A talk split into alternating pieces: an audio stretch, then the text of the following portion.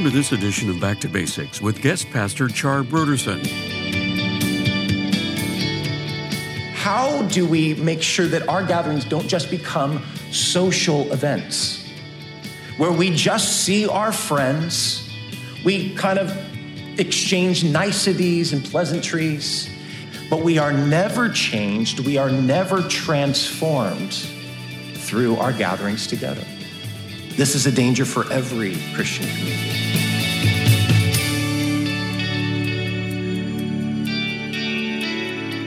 Today on Back to Basics, Pastor Char Broderson continues our study in the book of 1 Corinthians. Join us as Pastor Char begins his teaching on 1 Corinthians chapter 11 verses 17 through 34 in part 2 of a message titled Instruction for the Worshiping Community: Living Out the Prophetic Vision.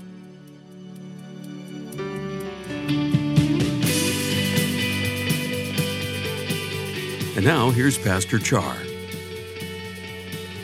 So, I don't think I have to remind you, but I will anyway. Teaching through 1 Corinthians with the theme of everyday discipleship. And again, it's always good for me to be reminded, for you to be reminded, that this church was a local church in the midst of the Roman Empire.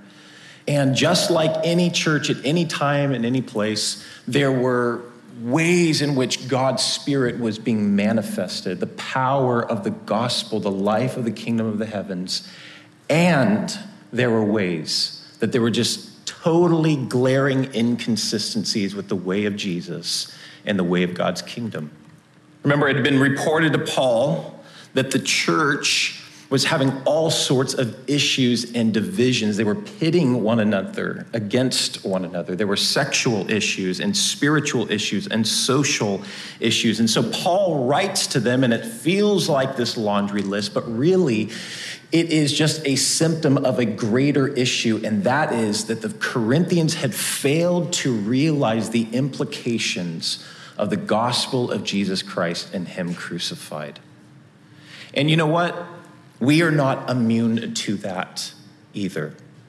None of us are. And I'm actually very excited to bring this word to you today because this passage is really all about how we recalibrate our lives according to that very same gospel the gospel of Jesus Christ and Him crucified.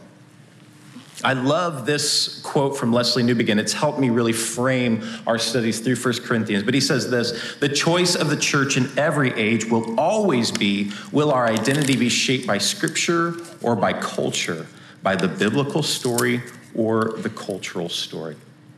I said to you guys last week that Paul, starting in verse 2 of chapter 11, turns his attention to the worship gathering of the Corinthian church. And he's going to address varied issues in their gatherings all the way through chapter 14. He begins by talking about women and their dress and their appearance in the worshiping gathering. And then what we'll look at today, he talks about the use and abuse of the Lord's Supper. And then in chapters 12 through 14, he will talk about the use and abuse of the gifts. But I think a really good question to ask ourselves is you know, what is the positive thing that Paul is trying to drive home? Or what is Paul's standard or North Star that he gives to this church in their gatherings? And though it's not very clear in the first section, I think when we take this entire section, chapters 11 through 14, in its totality, we see what Paul has in mind is what's called the proleptic vision. We talked about this a little bit last week. But proleptic is a grammatical term in which a future event is so certain to come, so sure, that it is spoken of in the present tense. Remember, the church is called to be, as Eugene Peterson says, a colony of heaven in the country of death. The church is to live out now what we will be. We're to live the kingdom of the heavens now, just as Jesus describes in the Sermon on the Mount. That would be the proleptic vision. I love what Lee Camp says in his book, Scandalous Witness. He says, The coming kingdom entails a shared abundance and unencumbered generosity. Thus, we practice generosity and hospitality even now, in the present. The coming kingdom entails the unlearning of war, thus, we learn the counsels of peace now. The coming kingdom entails the righting of all wrongs by truth telling and suffering love. Thus, we tell the truth, practice suffering love, and right wrongs now. It's that same vision that Peter cast to the church in his first epistle, where he tells them to grab onto hold tightly to the living hope that we have through the resurrection of Jesus Christ. That they are to live out presently the future reality and hope of the resurrection life in Jesus or the new creation. And so, this is really what Paul has in mind in this section. He wants us to live out the life of the kingdom now. And I think that this is clearly seen that 1 Corinthians 13 is kind of the apex of this section where Paul talks to us about the supremacy of love. And I love that N.T. Wright tells us this. He says, you know, for the Christian, love is not just a duty, but love is our destiny. We're called to be imitators of the God who is love because one day we will be made like completely holy like the God who is love. And so we are called to live that out now. So let's talk about what was going on in the church in Corinth, in their gathering around the Lord's Supper. And then I want to cast a positive vision of what I believe the Lord is calling us to in our observance of the Lord's Supper. So, first of all, Paul points out that this really, this gathering, is the antithesis of the Lord's Supper. And he begins with this indictment in the following directives, I have no praise for you, for your meetings do more harm than good. Can you imagine? Can you imagine Brian getting up on Sunday morning, looking out? I've noticed something, Calvary Chapel, Costa Mesa. Our meetings, our gatherings together are doing more harm than they are doing good. This is quite the indictment. And how tragic to think that the gathering together of God's redeemed people could actually do more harm than do good. How, I mean, how does that even come about? I think one way, and I'm not going to belabor this, but I think one way is that we forget what we are doing and we forget who we are. And so we're going to talk about this morning. How do we remember who we are?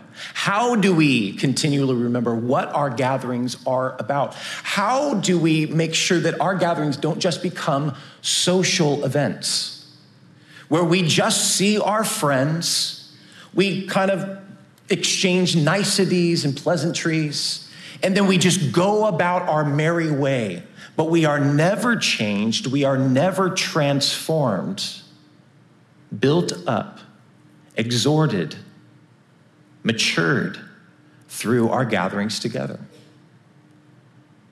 This is a danger for every Christian community. So, why are these gatherings here in Corinth doing more harm than good? Well, Paul says, he brings up the issue of divisions in the church once again, but these do not seem to be what he addressed earlier in the letter, but are specifically social economic divisions that had arisen in the church community.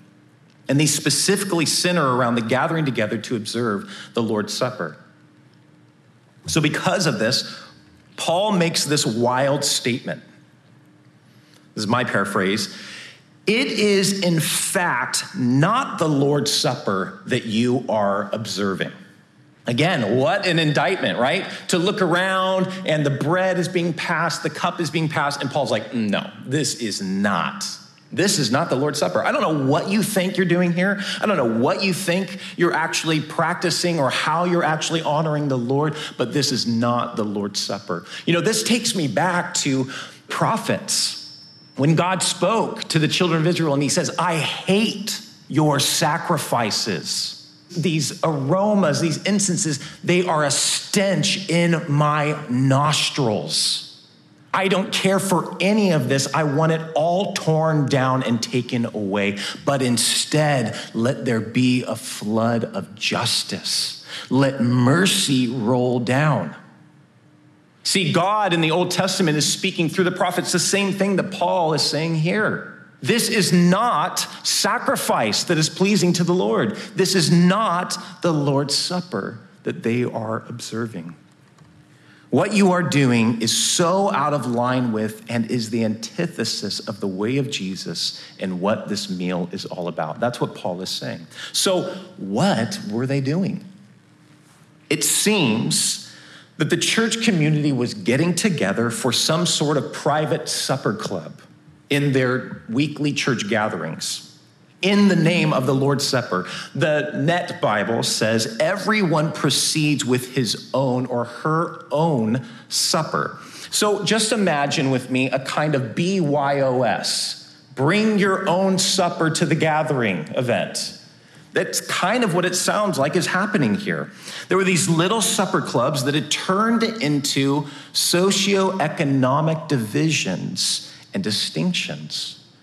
The result was some were having these elaborate feasts with their social group, their in crowd, their friends, while others had nothing, brought nothing, so they were hungry. Others were getting drunk, possibly because that's all that was left was the alcohol. It was a total humiliation of the poor of the church community. And so Paul says that by doing this, you are despising the church of God through humiliating those who have nothing. That is the poor. So you see, the Corinthian church, through their practice and observance, were making this meal say the exact opposite of what Jesus was saying and doing in the Lord's Supper. Paul from here walks them through the tradition that he had passed down to the church in Corinth, taking them back to the night of the Last Supper and to Jesus' call to remembrance. And from here, he exhorts the church not to eat the bread or drink the cup in an unworthy manner. Now, we'll unpack Paul's teaching and the direction, the positive direction that he gives to the church in a moment. But I want to talk for a second about what does it mean to eat in an unworthy manner. And I believe in its most simplified form, an unworthy manner would be a lifestyle or practice that is out of sync with the self giving, sacrificial way of Jesus and his kingdom. I'll say that again. An unworthy manner would be a lifestyle or practice that is out of sync with the self giving, sacrificial way of Jesus and his kingdom. And so Paul exhorts them examine yourselves. Why? Well, because those who eat and drink without discerning the body of Christ, most likely this is a reference not just to Jesus himself, but also to the church. Jesus is the head of the church, the church is his body. It's a reference to Jesus and his people, whom he is directly connected with. He says, Those who do not discern the body eat and drink judgment on themselves. And that is why many among you are sick and a number have died. What the heck is going on here? Anybody read like those passages in the Bible and you're just like, wow, like record stops, like what just happened? Like there's that passage of Judah and Tamar, and you're like, how is this in the Bible? Right? It's just so jacked up. So, what is going on here? Some interpret this to mean, right? Well, okay, let me back up for a second. What is going on here? Well, clearly, there is some sort of plague or judgment happening in the church in Corinth because of their abuse of the Lord's Supper. Why? What exactly is the deal? What's the problem? Well, Paul tells them to examine themselves. So some have interpreted this to mean unless in your observance of the Lord's Supper, you confess all your sin before partaking, you are in danger of the judgment of God. Drinking or eating in an unworthy manner. Therefore, if you cannot take it in a worthy manner without making everything right first, don't take it. And if you're not a Christian, definitely don't take it. Like, we don't want to call the morgue, right? Or the paramedics or whatever. It's not what we're gathered for. And so, through this interpretation, right, you maybe you've been in a church practice before, and right before the communion meal is passed out, or you're invited to come forward, the pastor says, Oh, and just by the way, if you're not a Christian here, or if you have not confessed your sin, we highly recommend that you do not partake of the bread and the cup. And usually they don't say, because we don't want any deaths in the room or anything like that. But like, there's just this like, what, what, why? What's going on here? And though this interpretation is popular, I don't believe it matches the context of what Paul is saying. Remember, the issue in Corinth is a socio-economic issue of righteousness and justice. Remember, he says, Or do you despise the church of God by humiliating those who have nothing? That's what's going on here. So it seems rather what's happening is a judgment from God on the way the Corinthians are treating the poor among them. A judgment that results in sickness and in death. Wow. Well, okay, that's still very extreme. And char, that smells of the God of wrath and judgment that does not square well with my understanding of Jesus, who is full of grace and truth. Yeah, this is, this is a difficult passage. Let me say that this picture here is actually consistent with what we find throughout the whole biblical narrative. God, Yahweh, takes the abuse injustices and unrighteous acts against the weak, the poor, the fatherless, the widow, and the foreigner deadly serious.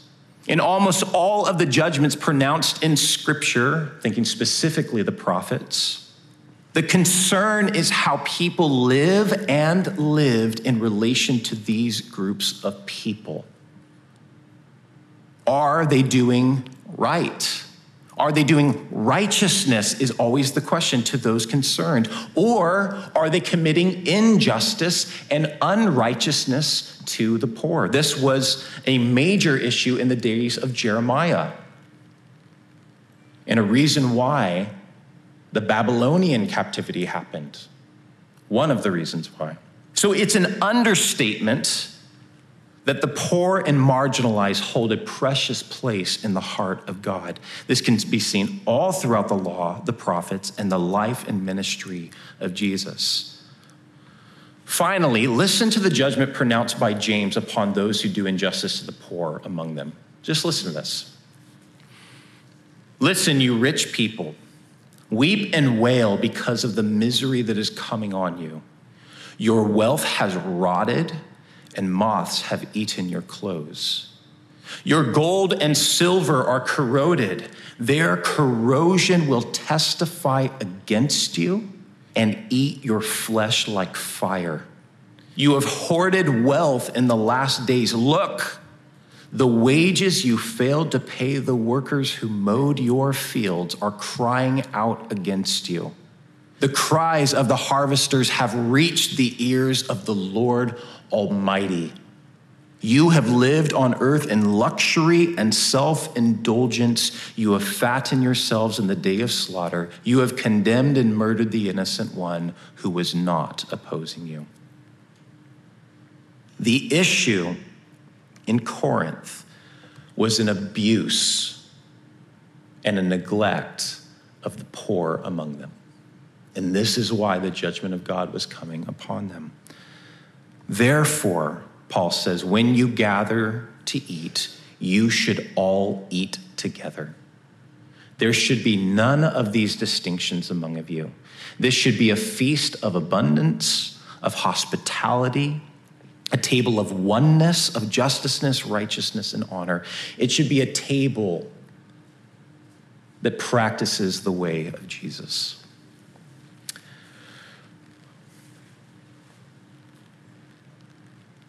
sometimes I think it's easy for us to stand in judgment against the failures of certain characters or communities in the biblical narrative. But I think a kind of criticism like this shows a lack of humility and self awareness because we're all in danger of theological drift. We're all in danger of spiritual amnesia if we do not keep the gospel and Jesus Christ's life, death, and resurrection and the hope of the new creation at the center of our community and our gatherings. We must. And I believe one of the main ways that Jesus has offers to do this for his church is through this meal that we are observing this morning. Through this meal, that just sounds so strange. Well, let's just talk a little bit about this meal and what it was and what it is to be for the church. Now, of course, in ancient Near East, and especially in the scripture, a meal was never just a meal a time to simply ingest food and quench thirst. Now, I'm not saying that people didn't just snack or eat as they went about, but if you had a meal, a meal carried deep significance. It was about kinship, friendship, and oneness. It was about hospitality. I mean, this is why Paul is saying you cannot share in the table of the Lord and of demons, because there is something deeper afoot here. It was about hospitality, it celebrated covenant and promise. It's significant in scripture that the first meal ever mentioned being prepared and eaten is a meal between Abraham and Yahweh. Genesis 18, verses 3 through 8. The Dictionary of Biblical Imagery says in the Near East culture, meals themselves, the food served, the manner in which it was done, and by whom carried socially significant coded communication. The more formal the meal, the more loaded with messages. The messages had to do with honor, social rank in the family and community, belonging, purity, and holiness. Among God's chosen people, Israel, meals became ways of experiencing and enjoying God's presence and provision. See, when the early church gathered together for worship, it looked and probably felt very different from our worship gatherings today, and especially the way that we observe the Lord's Supper. Theirs was a true meal in a home, and in that meal, the bread and wine would be present, and at some point in time, attention would be drawn to these elements and their deep significance. They represent Jesus' body that was broken and his blood that was shed for the forgiveness of sin for this community, this collective. There was a family idea present, a oneness present, a communal sense and communal identity about this observance.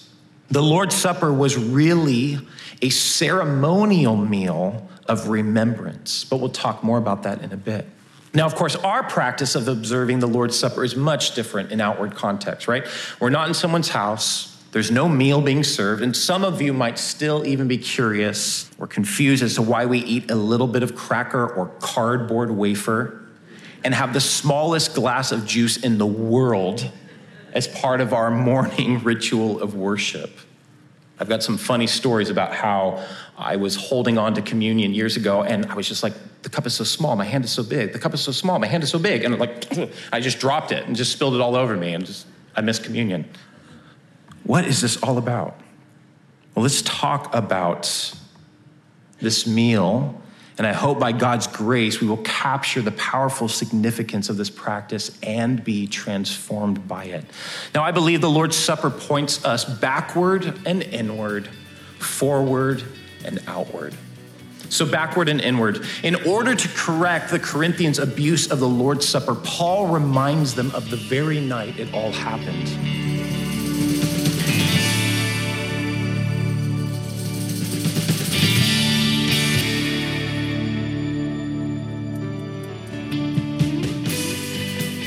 For the month of March, Back to Basics Radio is offering a book titled The Powers of Darkness and the People of God by Pastor Brian. Can a Christian become demon possessed? Is there really an unseen spiritual battle behind large scale world events and the details of individual lives? If you've ever wondered about the unseen spiritual realm and its influence upon the physical world, then this month's book, The Powers of Darkness and the People of God by Pastor Brian, will answer these very questions. If you want to better understand the spiritual battle that we're involved in as Christians, how to recognize the tactics of the enemy, and how to live a victorious Christian life, you need to get this month's resource from Back to Basics. The book, The Powers of Darkness and the People of God by Pastor Brian, is our gift to say thank you for your donation to Back to Basics. So we encourage you to call us right now. At 1 800 733 6443 or visit us online at backtobasicsradio.com. We'd also like to remind you that all of our other resources are waiting for you at backtobasicsradio.com or by calling our request line at 1 800 733 6443. That's 1 800 733 6443. Our desire is to encourage you in your daily walk with God. We'll continue next time with more valuable insights from our guest pastor, Char Broderson, as we study together in the book of 1 Corinthians.